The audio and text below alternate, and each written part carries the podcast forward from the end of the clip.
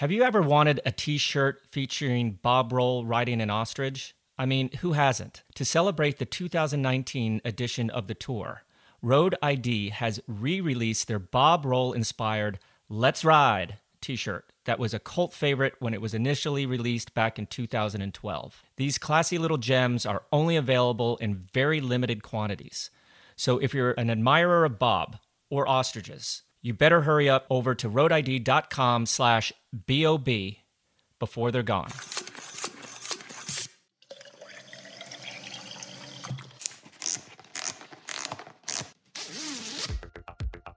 Olympic medalist and Tour de France podium finisher coach Bobby Julich and Outskirts visionary Gus Morton invite you to put your socks on.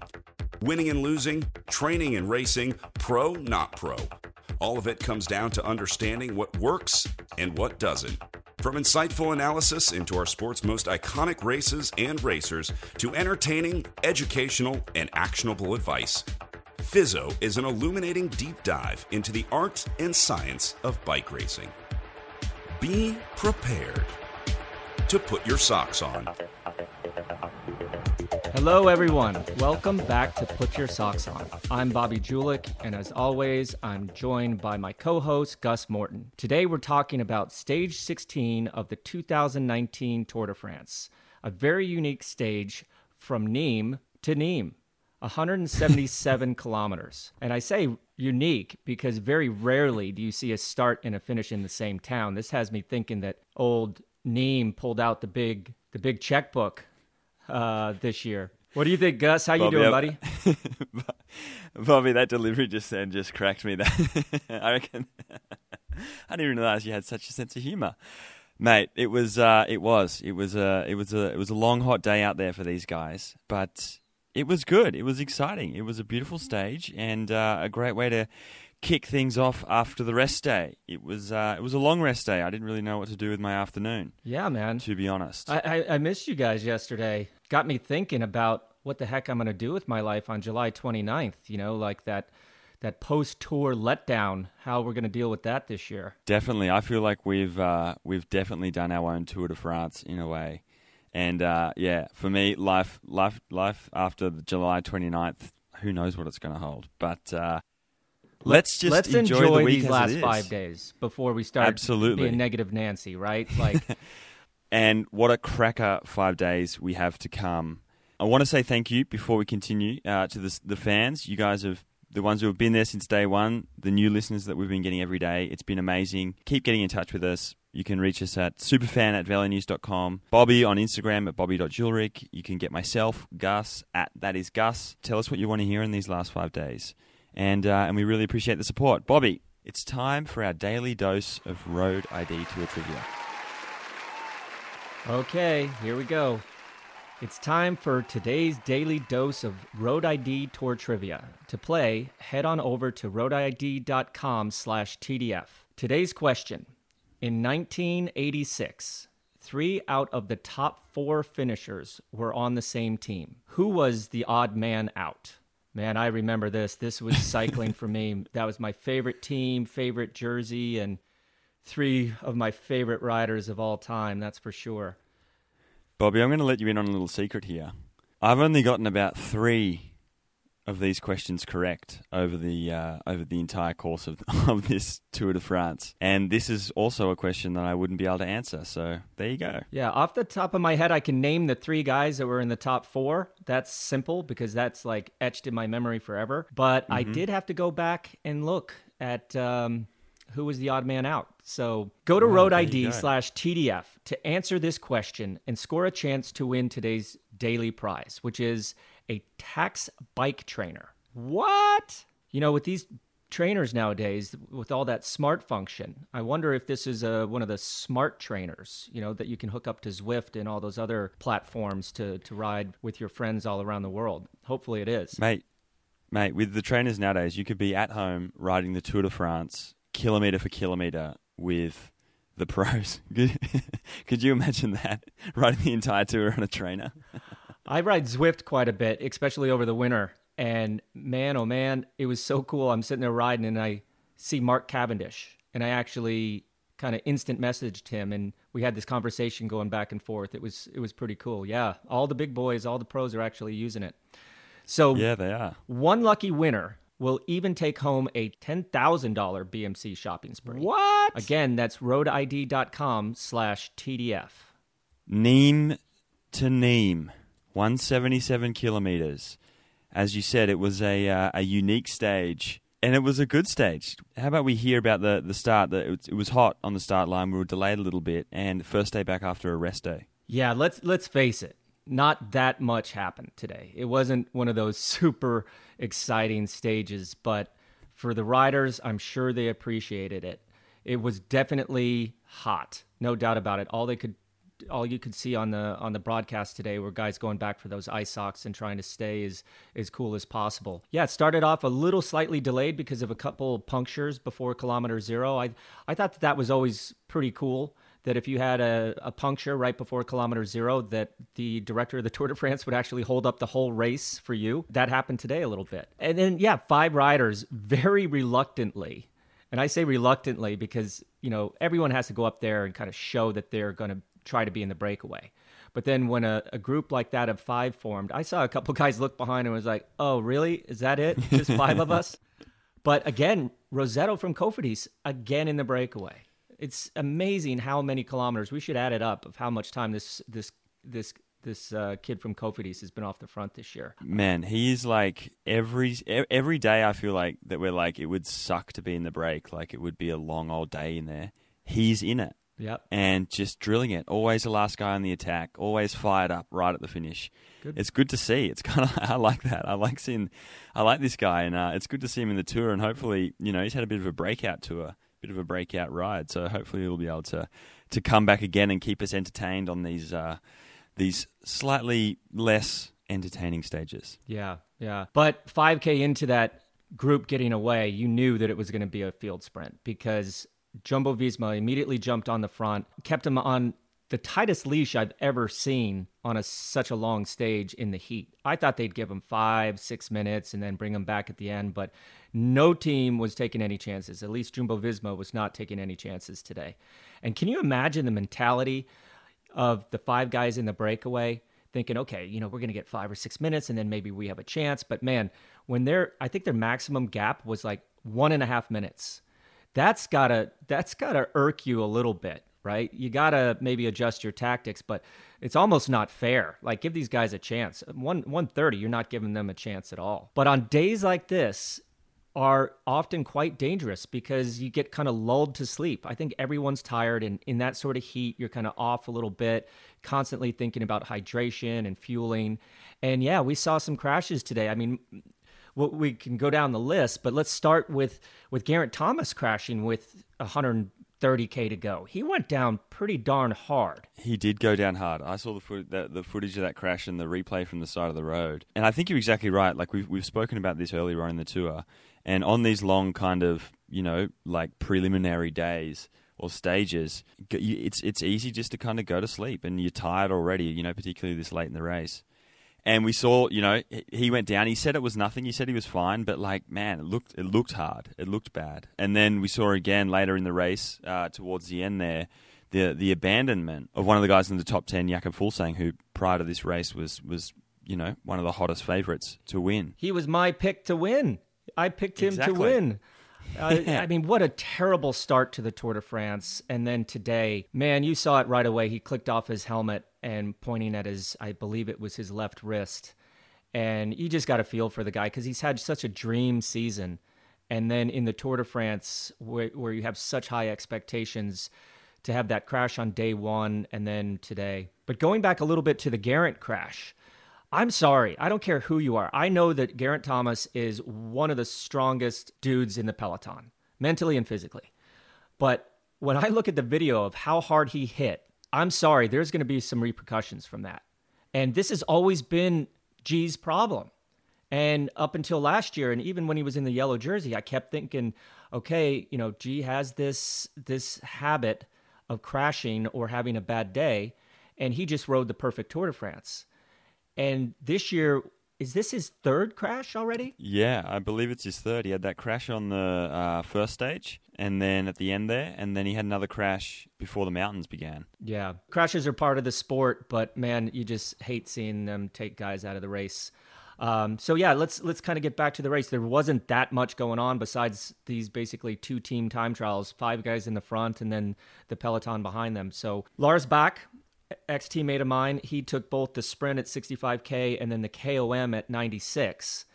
And he, before the stage, mentioned that this is going to be his last Tour de France. So I wonder if the guys in the group were like, you know what? This is your last Tour de France. Let's give you a little gift here because normally they they share those, right? One guy will win the yep. sprint, the other guy will win the KOM.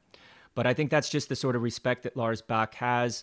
He's been in the peloton a long, long time. Like I said, he was a teammate of mine, so that tells you how long ago it was. And I just thought that was a pretty cool gesture by the other guys in the breakaway. Yeah, and then coming down to the finish, the the the break didn't get as you said, much of a leash. They almost got caught there with about 30k to go. But yet we saw we saw them out, you know, three less than three kilometers to go, and they were still in front of the group fighting, you know, fighting to get caught. So it was sort of a funny little finish in that regard, wasn't it? In the sense that uh, they gave him nothing, but then they couldn't couldn't reel him in for a while. I think it was very intelligent when you think about it. Like it's not normally the breakaway making the effort; it's the peloton allowing that breakaway a certain gap, and they could have just thrown in the towel and said, "Hey, man, you guys only gave us a minute and a half. We're done." But they just started riding easier. And the closer they got to the finish, they were just waiting for the, the hammer to drop in the peloton and to, to close that gap. And once they mm. did, then they hit the NOS. And man, that got very a, little too close for comfort, in my opinion. I mean, you had Casper Asgreen, who 22 year old Danish kid, just I mean, like we said before, he's been on the front 60% of this Tour de France in the you know pulling the field around. Yeah, and he, even he needs a break. You know, so you know, Jumbo Visma got up there and, and eventually closed it. And then it was a little, to me, it just looked a little scrappy. You know, you had those roundabouts coming into town. It didn't seem like anyone was super organized. There was teams up there yeah. that aren't normally up there that were trying to give their sprinters something. And it just looked like a washing machine and no one really knew where they were. And, you know, coming into the to the final sprint, you see Quick Step have their perfect lead out set up again and then from the back, I don't know, eight, nine, ten guys back, Caleb Ewan decides to pull out his driver and go long. Oh, didn't he? When the other guys were like Viviani were sitting there waiting to use their pitching iron, pitching wedge. And man, that was that was one of the most impressive sprints I've seen from such a little guy, but he had such good momentum. He's so aerodynamic. He's obviously very, very powerful. But he he made that look pretty easy. I'd love to see how fast he was going compared to those guys in the front because he had such a run at them and he didn't have a lead out. Yeah, it looked like uh, he was the only one who brought his um, his like 100% race game today. We've seen some all the sprints have been really close. We've seen a number of different winners. And today as you said, it looked scrappy coming down that finish line. It was almost like we you know we kind of got to the finish and everyone was like oh shit we're back racing and we've got to do the sprint now. And they were kind of all over the place and you know i guess that happens when you're this deep into the tour de france but remarkable win by Ewan there. It was fantastic. And he is now stage 16 it took till stage 16 to get this. He's the first sprinter to win multiple stages. We've had We've had um, Alaphilippe win multiple stages. We've had uh, Simon Yates win multiple stages and now we have Caleb Ewan. I, am surprised that it took this long, honestly, because normally you get one sprinter that's just on it and he just hoovers up all the wins and just hogs them all. But this year has been the parity between those sprinters has been so good, and those sprints have come down to many, many photo finishes. Today was the first time in a while that we haven't really seen a photo finish uh, needed mm. at the end. I, I'm I'm curious if Caleb Ewan is now going to try to suffer through these next three days and get to Paris. I sure hope he does. But man, his first Tour de France, he comes away with with two stage wins. That's fantastic. Good on you, Caleb. Yeah, and I, and I yeah, I don't think he's ever made it to the end of a Grand Tour. I think he's he's abandoned. So I I, I hope he'll. I'm sure that he'll go to the finish. There's a mega stage on for the end, and I think that he's the he's the sprinter that's holding his form the best. He's got his work cut out for him. These these three stages, um, Thursday, Friday, Saturday, are going to be brutal. But he got through the Pyrenees okay because when you win a stage after the rest day, you did something right during those stages. Bobby, we got the super fan here. Let's uh, let's field the let's field a question. Next up, it's Superfan. Hey guys, how's it going today? Pretty good stage. Caleb Ewan, nice kick there at the finish. I got to tell you though, I really like watching Kasper Asgreen on the, on the front. I could just watch that dude all day, making people hurt. Bobby, you've mentioned what an influence your father early coaching had on you. I read somewhere Thibaut Pinot is coached by his older brother. I was wondering what it's like to be coached by a person who is so familiar with you and who you share such a strong bond with. And for Gus, I was wondering if your brother might have offered his coaching services as you made your way back to the pro level, or did you coach him as a junior? Uh, thanks, guys. Talk to you soon. Oh boy, yeah. I think with every rider coach relationship, there almost has to be that brother bond or that father son bond. I mean, this is one of the most important people person in your life, and you have to have that open and honest communication.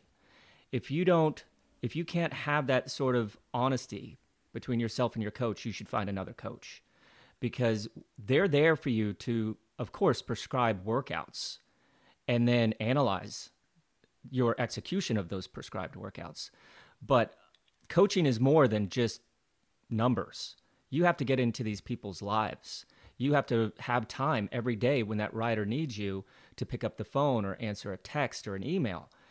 So I think that's that has to be there. That that almost father son or, or brother to brother relationship. Yeah, you're exactly right. You do get like in the zone. And when I came back to racing, Lockie did actually um, write my programs for most of the beginning of like that period, and then we both switched back to a to a coach that we'd we'd had for in the past for years, and. Um, and during that period, actually, I had some of my best results when Lockie was coaching me when I very first came back. Not that, not that that's necessarily an indication of. I think it was just because there was that excitement and and also you're just making that comeback for the first time. But it's a funny relationship because as you said it is intense and when you when you're in that relationship like with someone when you're close to them it can test it i reckon. It can kind of like put those under pressure like because you know you're both well you know one person's asking you to do get the most out of you as as they can and, and follow this program and then the other person on the other side's trying to do as much as they possibly can to be good and often are exhausted and you know questioning everything and so yeah, I found that it could get uh, it could test the relationship, and so that's why in the end we were like, yeah, we probably should go and get uh, go and get a coach that's like separate. Otherwise, we're going to have a meltdown here. Super fan. Let's talk today's theme. We've got a special guest, sorry, today, um, who we, we got on at the last minute, Ian Boswell, and you know we've seen um, over the course of this tour some some big crashes. You know, I mean, today, as you spoke about, Jakob Fuglsang abandoning after the crash. We saw Damaki with serious injuries, and now we've seen, you know, Rossetto again in the break today coming back after injuries. And after um, uh, the show earlier in the week, where we were talking about positive mental attitude, we thought it would be interesting to hear from the rider's perspective on a similar sort of thing, like what it's like getting through an injury or a setback from the inside, I guess. Um, and so before we get to to Ian, I just wanted to ask you, Bobby, like, what's the process coming back from like an illness or or an injury versus coming back from like an inexplicable bad result, right? You know, an injury, you know, you break a wrist or whatever. Um, how's that different to, say, for example, what Bardet is going through, where he came to the tour hoping to win and he's gone absolutely shithouse? Um, how comparatively. Um, how would you? What's the difference there? The mental process. Well, I think with an injury, there's always or v- almost always a time frame for the recovery of that set injury. You know, back in the day, breaking your collarbone meant that you were three to four weeks out. Now it's even less. I mean, you're basically on, back on your bike two or three days later. So it always gave you like, okay, I may have to adjust my phase plan, but I don't have to basically rip it up and start over again. So that was yeah. that was almost easier to come back from something like that because it was you know collarbones are a very common injury. A broken wrist is a little bit more difficult, a broken thumb. But then there's also those injuries that there is no time frame for. Concussions, it's a big part of our sport. And that's got to be very challenging. And I'm, that's why I'm so glad that we have Ian on today. But when you're talking about missing your peak or inexplicable bad form, that's also extremely difficult. I wish there was, when you got done with a race and you did great or you did poorly, I wish that a computer printout came out with all the bullet points of what you did right and wrong. But we're talking about human physiology here. There's so many variables that man, when you don't perform, you, you have so many questions and there's never an easy answer. You just have to reset the dials, talk to your coach, talk to your family, and and just start over, pick yourself up. So I think the common denominator through any challenge or any coming back from injury or poor form or any sort of adversity has to be your support team around you has to be your family, has to be your wife, has to be your kids. And, you know, when you're younger and you don't have that, you, are kind of grasping at straws. You're looking to see, hey, who, who's telling me what I want to hear? But there's nothing like your, your family or that support group that's been around you for years and years that can really tell you how it is. They can tell you straight to your face, listen, you did this wrong and this is how we're going to fix it. But often I see athletes jumping from rock to rock in these situations. They're so desperate, like, oh, if I jump over here and listen, this guy's telling me what I want to hear, he's going to help me. And then all of a sudden, after a week or so, nope, that doesn't help. Jump to another rock. But the family and that support crew that's been around you for your career, that's your rock.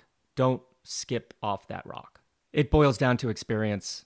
I'm sorry, you're going to make these mistakes, especially when you're young.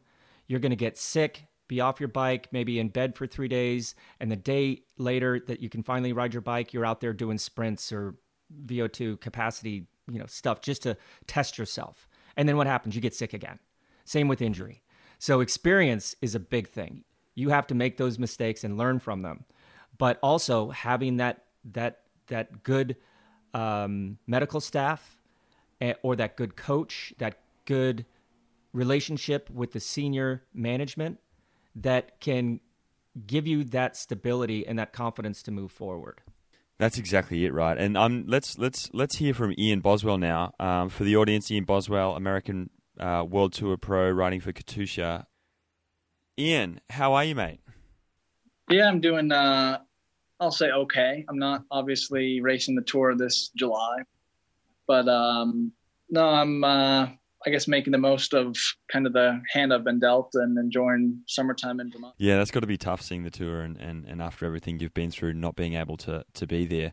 I think to start this conversation and to sort of update the listeners exactly, I guess, do you mind sort of describing like the the accident and then the the injuries you suffered as a result? Yeah, so I had a crash. Um, I heard you allude to it earlier. I had a crash back in uh, middle of March at Tirreno Adriatico, and I'm still unclear as exactly what what happened. We were on a descent, and from like video footage, there was a crash ahead. I think Tony Martin went down, um, and I don't know if there was like some sort of kind of yo-yo effect peloton, but I wound up crashing over my handlebars and landing on the back of my head, and um, was unconscious for a period of time.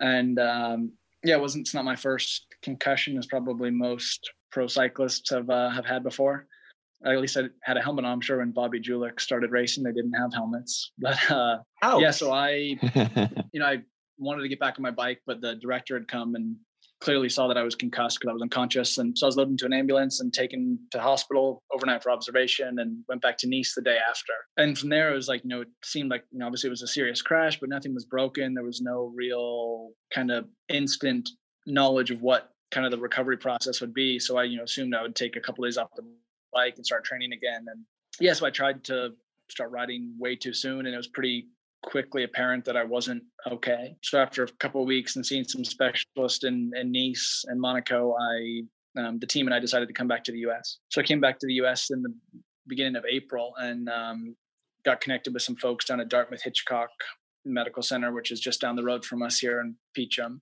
and um, kind of been, you know, improving weekly and daily since then, but it's still very much, you know, kind of a day by day, you know, kind of where I'm at as far as what I'm able to do. And I've been riding a fair bit.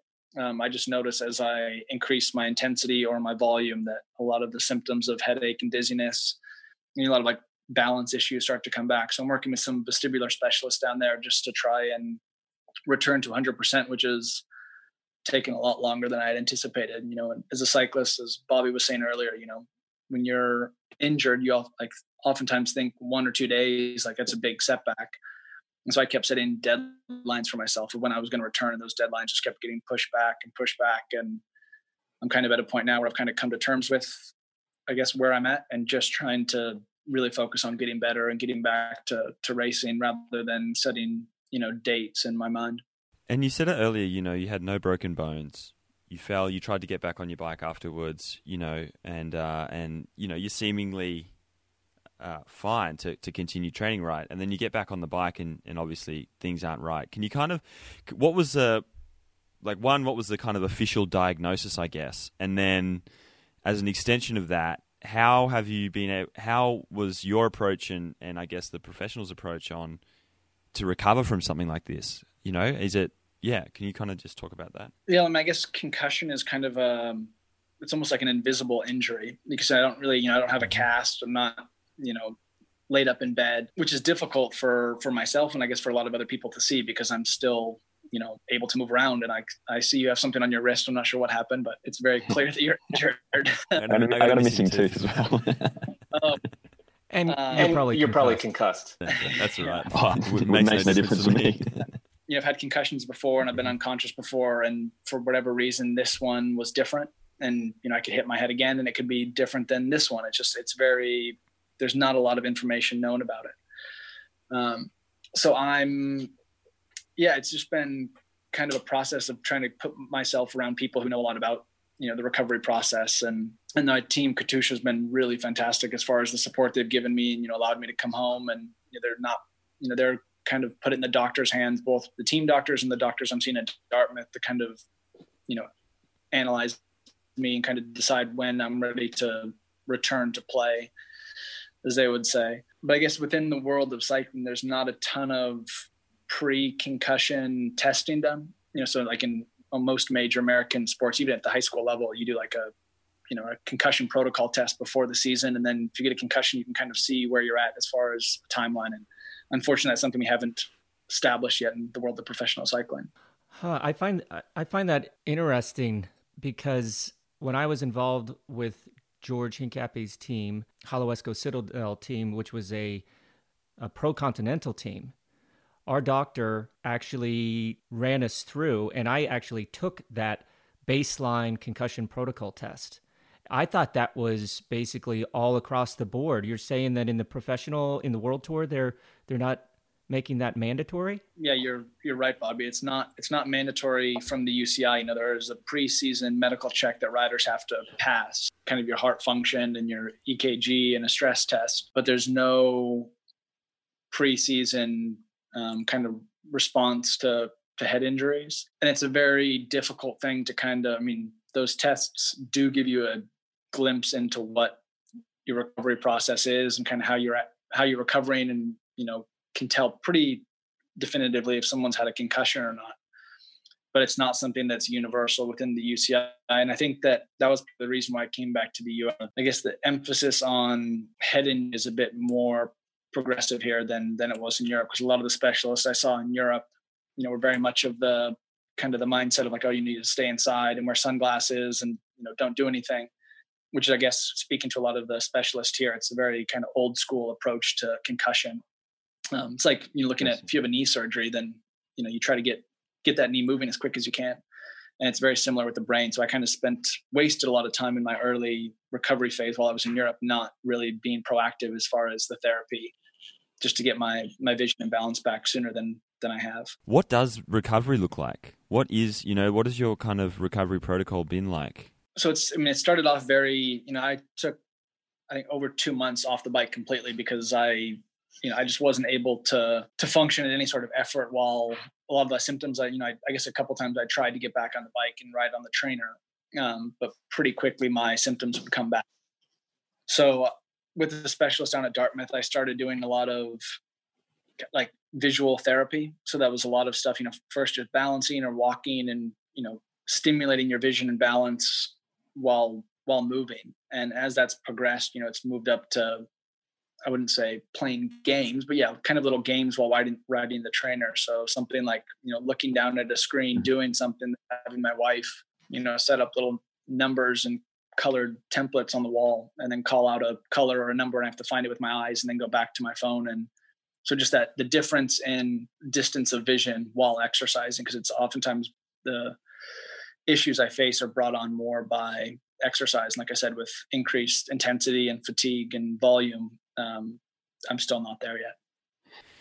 Man, that sounds like difficult and but I think like what you're like I'd never heard of any of this and I'd always wondered this and I think a lot of um, a lot of our listeners will be intrigued by this because it is it is something that um, a lot of people in the dark are in the dark about and as Bobby just said too we all assume that you know protocols and measures are being taken by the top of um, of the sport to be proactive about these sort of you know serious issues and it's not happening so mate I really appreciate um, really appreciate you sharing this with us you, you said that you're kind of getting out and you've been consistently riding more and more, and um, and you're still you're progressing forward. What's you know what are you are you hoping to to kind of get there by the beginning of next year, or maybe see a couple of days racing at the end of this year, or how's that sort of outlook? Yeah, well, to be completely frank with you, Gus, it's been very much a roller coaster. You know, there are days mm-hmm. when I you know I go out and I do like a pretty decent ride, and I you know push myself up some hills, and I you know come back and I'm ecstatic. I'm like, all right, sweet, like I'm you know, let's, I want to go back to Europe and get to racing. And, you know, there's some races up in Canada that aren't too far from my house that are, you know, essentially kind of like a hometown race. Now, like I said, I'll be super stoked. And then the next day I'll go out and, you know, kind of get too motivated and try to do too much the next day. And then everything kind of comes crashing down. It's like, wow, I'm not, I'm not okay. I, uh, yeah, I went mountain biking with Tim Johnson and Stephen Heidel. They invited me to go mountain biking last week. And I was like, oh, cool. Like this will be, this will be a good little test. And, uh, yeah, I mean, obviously riding mountain bikes is much more intense than riding on the road. Um, there's just yeah. so much more stimulation. And after 20 minutes of riding, I told the guys to go ahead. I had to go back to my car because I just couldn't manage like the balance and the concentration needed to to ride mountain bikes. Like I said, I haven't really put a timeline on anything. You know, from what I've heard from the specialists and doctors is that, you know, in time, as long as I continue with my therapy, things should, you know, return to you know, hopefully 100%. And mm-hmm. as Bob, well, like within, you know, if you're training or trying to, you know, hit your target race weight, you know, getting to 95% is pretty easy. It's always those last 5% that are the hardest and take the longest. Is there a is there a silver lining to this at all? Have you been able to kind of like take something from it? Yeah, definitely. There's been a lot. I mean, there's just been a huge gain in perspective of how fortunate I have been to have raced for you know as long as I have and to still be able to ride my bike. You know, cyclists mm-hmm. always say, "Oh, it could have been worse," and it could have. Um, but I guess it just really made me appreciate how much I love riding a bicycle. And once I was able to actually ride outside again, even you know my first ride was 30 minutes on a fat bike. You know, just going super slow yeah. and Aggies because um, my fat bike's much more stable than a road bike. It just brought me such joy to to be out riding again. So it's almost it's to a degree it's really made me appreciate how much you know fortune we have in having this awesome invention that's the bicycle and just sharing with friends. You know, just because I'm not necessarily able to train as far as efforts and stuff. Um, just to be able to get out and ride with people and like not feel feel how like you know fortunate I am to go out and ride bikes and not feel stressed to like push the lap button on my Wahoo and you know yeah. you know just enjoy the simple bits of riding the bike. Yeah, it's stories like yours that make us all appreciate um, that that more as well. I want to talk about um, Bobby. Unless you have any more questions, I wanted to move on to. I read an article that you wrote this morning about about the final week of the tour, and I wanted to ask you about that. Bobby, do you have anything first? First and foremost, Ian, I've known you since you came in over to Europe as a pro, and I share the same passion that you have for the bike. I mean, we all do. Everyone listening does. But for me, what would make me happy is for you to actually see past the bike because the bike isn't everything and and get healthy and be happy to you know go on to you know either back to racing your bike or onto something else because you're a very intelligent person. Uh, Gus just mentioned that article that you wrote uh, recently was was fantastic, and I just I just hope and pray for you to come back to to to where you want to be. I know it's going to be difficult, but you know there's more to to life than than riding a bike. Yeah, thanks, Bobby. Yeah, and that's definitely been something that um, as a as a rider, you're just living in such this bubble, and you put so much pressure on yourself to always perform, and that's why, you know, to a degree, I probably have prolonged my recovery by trying to get back multiple times too soon. Um, and just to see that, yeah, your life is very long, and there's a lot of fortune to to be had, and you know, friendships and relationships along the way that you know come from the bike, but also that you know come from off the bike as well. That's exactly right, isn't it? You know, in the end, uh, you got to be happy, and there's a big wide world out there that we all get to to experience. On to La Tour. Um, I want to kind of hear what your your thoughts are over the, the, the final week of the tour as someone who's you know ridden it as recently as last year. How do you see Alaphilippe performing, and, and who do you see as the real threats coming over the next few days?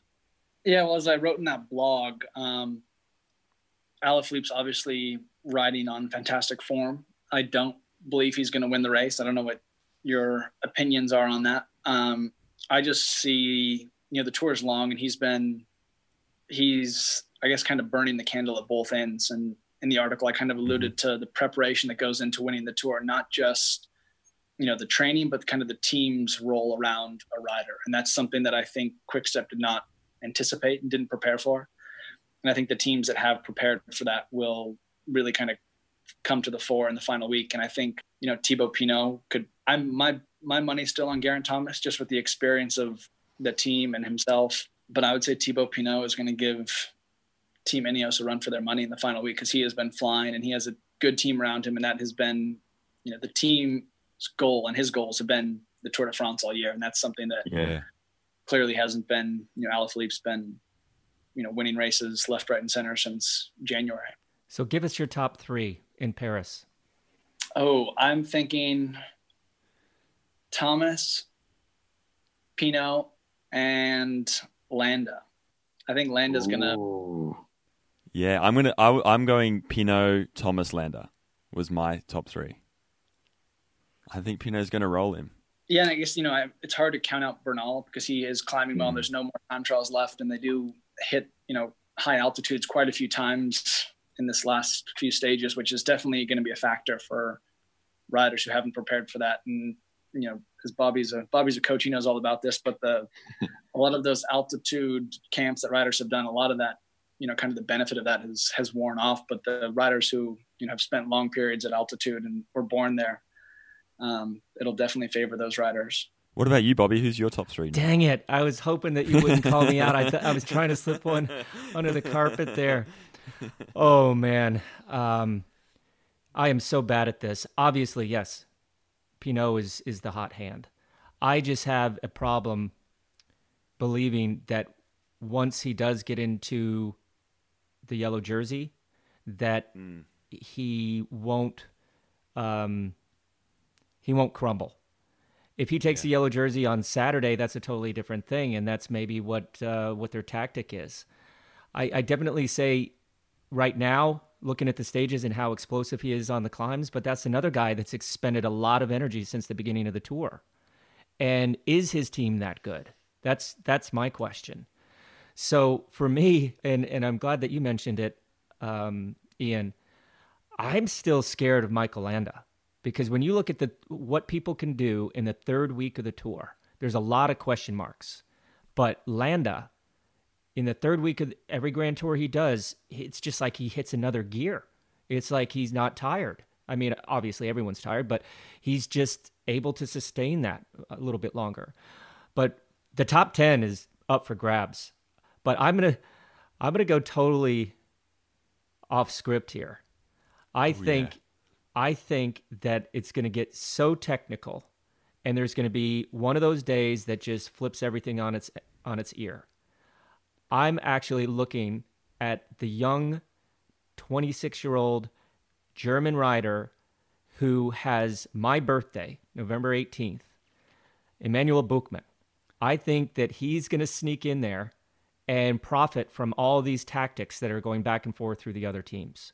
So I think it'll be Buchmann, then Pinot, and then um, Bernal. Ooh, Buchmann has been riding really well. Yeah, and I mean, one person that none of us mentioned was Steven Kruijswijk, who's another. I mean, he is a really consistent and like methodical rider in his approach. And I mean, I don't see him winning, but I could see him on the podium. It's like there's, I mean, that's why the tour is so exciting this year is because there are so many riders who are capable of actually, you know, realistically being on the podium, which is in years past, it's kind of been the podium has been picked away from from Paris, and this year it really could come down to the Saturday. Yeah, it's going to be uh, it's going to be a really exciting few days. Ian, mate, thank you so much for uh, for coming on the show. Uh, it's been a real pleasure to talk to you and to, to hear your story. It's uh, it's been yeah, it's been wonderful.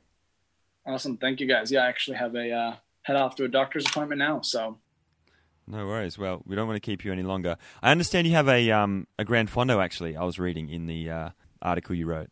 When is that? If I'm allowed to plug that, yes. My wife and I organize in uh, September 21st the Peacham Fall Fondo. You can check it out, peachamfallfondo.com, and it's a it's a gra- 50 mile gravel ride here in Vermont. And this year we are benefiting the Love Your Brain Foundation, which is started by Kevin Pearce, the snowboarder who had a traumatic brain injury. And uh, I'm actually starting one of their yoga meditation retreats for people with TBIs starting on uh, tomorrow. So really, yeah, dude, that'll be uh, that'll be interesting. i am I'm, uh, I'm interested to hear how what that's like and how that goes. Um, yeah, man, can't say enough. Thank you, thank you. It's been fantastic. Take care, Ian. All right, we'll see you guys. See you, mate. Man, that guy is uh, is is an inspiration. He's been through some shit this year, and uh, to hear him still have that positive outlook is is good. Yeah, I think uh, a lot of people need to to listen to that, to follow along, and to uh, and to just take a bit of uh, advice from from that guy. Tomorrow's stage. We touched on uh, what we think is going to happen over the next few days. Let's talk about tomorrow. What's going to happen, Bobby? How's it going to play out? Yeah, stage 17, Pont du Gard to Gap, 200 kilometers. We do have one Cat 4 and one Cat 3. It's another one of those kind of transition stages. I think there is going to be a breakaway that um, goes away early, but very often in the finishes in Gap, it's won by a solo move. So I don't. I think the GC guys are going to stay put, knowing that on Thursday, Friday, and Saturday it's it's it's on. It's all to play mm-hmm. for. Um, but don't forget, and this isn't the same descent, but there's always some exciting things that happen in Gap. And back in 2003, this was the stage where Beloki had that crazy crash, and, and Lance uh, showed off his mountain bike skills. Uh, I, I m- went on and made sure that it wasn't the same descent because it's supposed to be hot again. So these guys are going to be definitely um, thinking about the hydration, but one of the things that caused that crash was just the road was melting. So hopefully these guys will have a safe trip down to Gap. And yeah, interesting enough, uh, there's no Gap store in Gap. What? do you guys do you guys have Gap in Australia? We do. I know how. Yeah, Gap. Yeah, so you think there'd be a Gap store in Gap? I presume. I, pre- I presume that's what it was named after. yeah.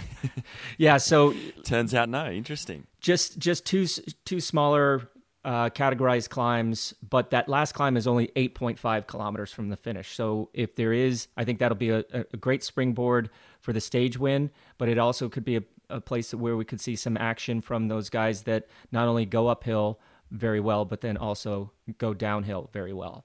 As far as the yellow jersey, I think that Al- Alaphilippe's going to keep that. The KOM jersey, I think Wellens should take the day off tomorrow, not jump into that break and just go for those little tiny points. He has he has a lot of points on offer that he has to defend uh, in the three mountain stages in the Alps. Mm. The green jersey, you know, maybe with that sprint at 62 kilometers, Sagan look for Sagan to get into the break. Uh, you know, 50-50, but knowing Sagan, he probably will try. But yeah, that the stage win is going to have to come from somebody, a strong guy uh, that also has good descending skills. And it's never too late, even though that Movistar has a 30 minute lead in Team GC. This could be one of those stages where potentially a group takes 15 or 20 minutes. So teams are yeah. definitely starting to think more and more about this GC. Movistar having such a big lead that kind of uh, negates that a little bit, but you never know. This is where they could start chipping away at that at that Team GC classification. Yeah, exactly. I think everything could change over these next few days. Uh, my pick, I think you're right. Um, my pick is Greg Van Avermaet for tomorrow.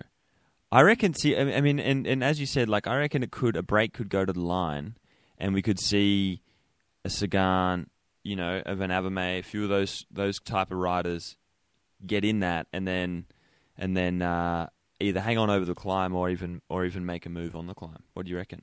Well, we're in stage sixteen or stage seventeen of the tour. Seventeen, yeah, and there's been seven teams that have won the first sixteen stages. Seven. There's 22 teams in the race. There's a lot of teams that need to do something. And tomorrow is probably their last chance. A team like mm. Astana, especially since today they, they lost their leader, Fuglsang. Uh, yep. The boss of Astana has won in Gap before, back in 2003. Mm-hmm. So for me, I am going to pick Lutsenko tomorrow. He's on Astana. He's riding well.